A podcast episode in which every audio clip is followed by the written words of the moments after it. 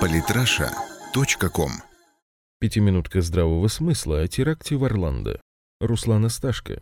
В принципе, бойню в Орландо можно было бы просто проигнорировать, молча посочувствовав близким погибших. Сочувствие не нуждается в публичности, а вот акты террора на то и рассчитаны, чтобы вызывать максимальный, в том числе медийный резонанс. Террористы, независимо от конфессиональной принадлежности, являются духовными наследниками Герострата, и им свойственна жажда некой посмертной славы, которую могут обеспечить именно СМИ. К сожалению, прозападные журналисты и блогеры заставляют меня писать о бойне в Орландо. Эти самопровозглашенные представители совести нации используют теракт как инструмент психологической войны против меня и моих сограждан. Нам говорят, что после этого теракта нам должно быть стыдно за нашу российскую гомофобию. И, конечно же, за то, что в Москве не проходят гей-парады, как в Киеве или Сан-Франциско.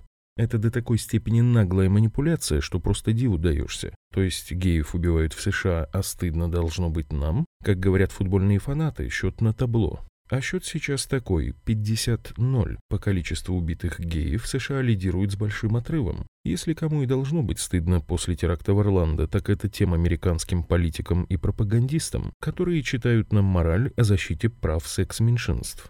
Легко представить, какие санкции были бы введены против России, если бы у нас кто-то расстрелял гей-клуб. Какие далеко идущие выводы сделали бы наши доморощенные поборники либеральных ценностей. От нас бы 24 часа в сутки требовали, чтобы мы платили и каялись, каялись и платили. А с США ничего не будет. Совсем ничего. Разве что Клинтон и Трамп разыграют этот инфоповод между собой с прицелом на предстоящие президентские выборы.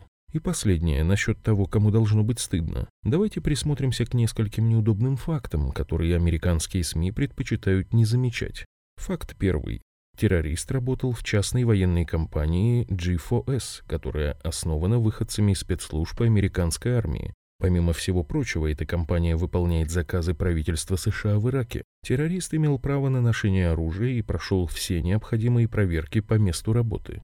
Факт второй. В соцсетях всплыли фотографии отца террориста, афганского политика, который поддерживает Талибан, террористическая организация, деятельность которой запрещена на территории России, и при этом спокойно встречается с представителями Госдепа и Демократической партии США. Госдеп пока отказывается комментировать снимки, на которых отец террориста общается с американскими чиновниками в Вашингтоне. Так вот, стыдно должно быть американским спецслужбам, у которых в подведомственной структуре работал террорист, которого они проморгали. Есть и альтернативное объяснение случившемуся, но оно еще страшнее и предполагает, что теракт был устроен не фриком-одиночкой, а самими американскими спецслужбами, которые вполне могли преследовать свои политические цели.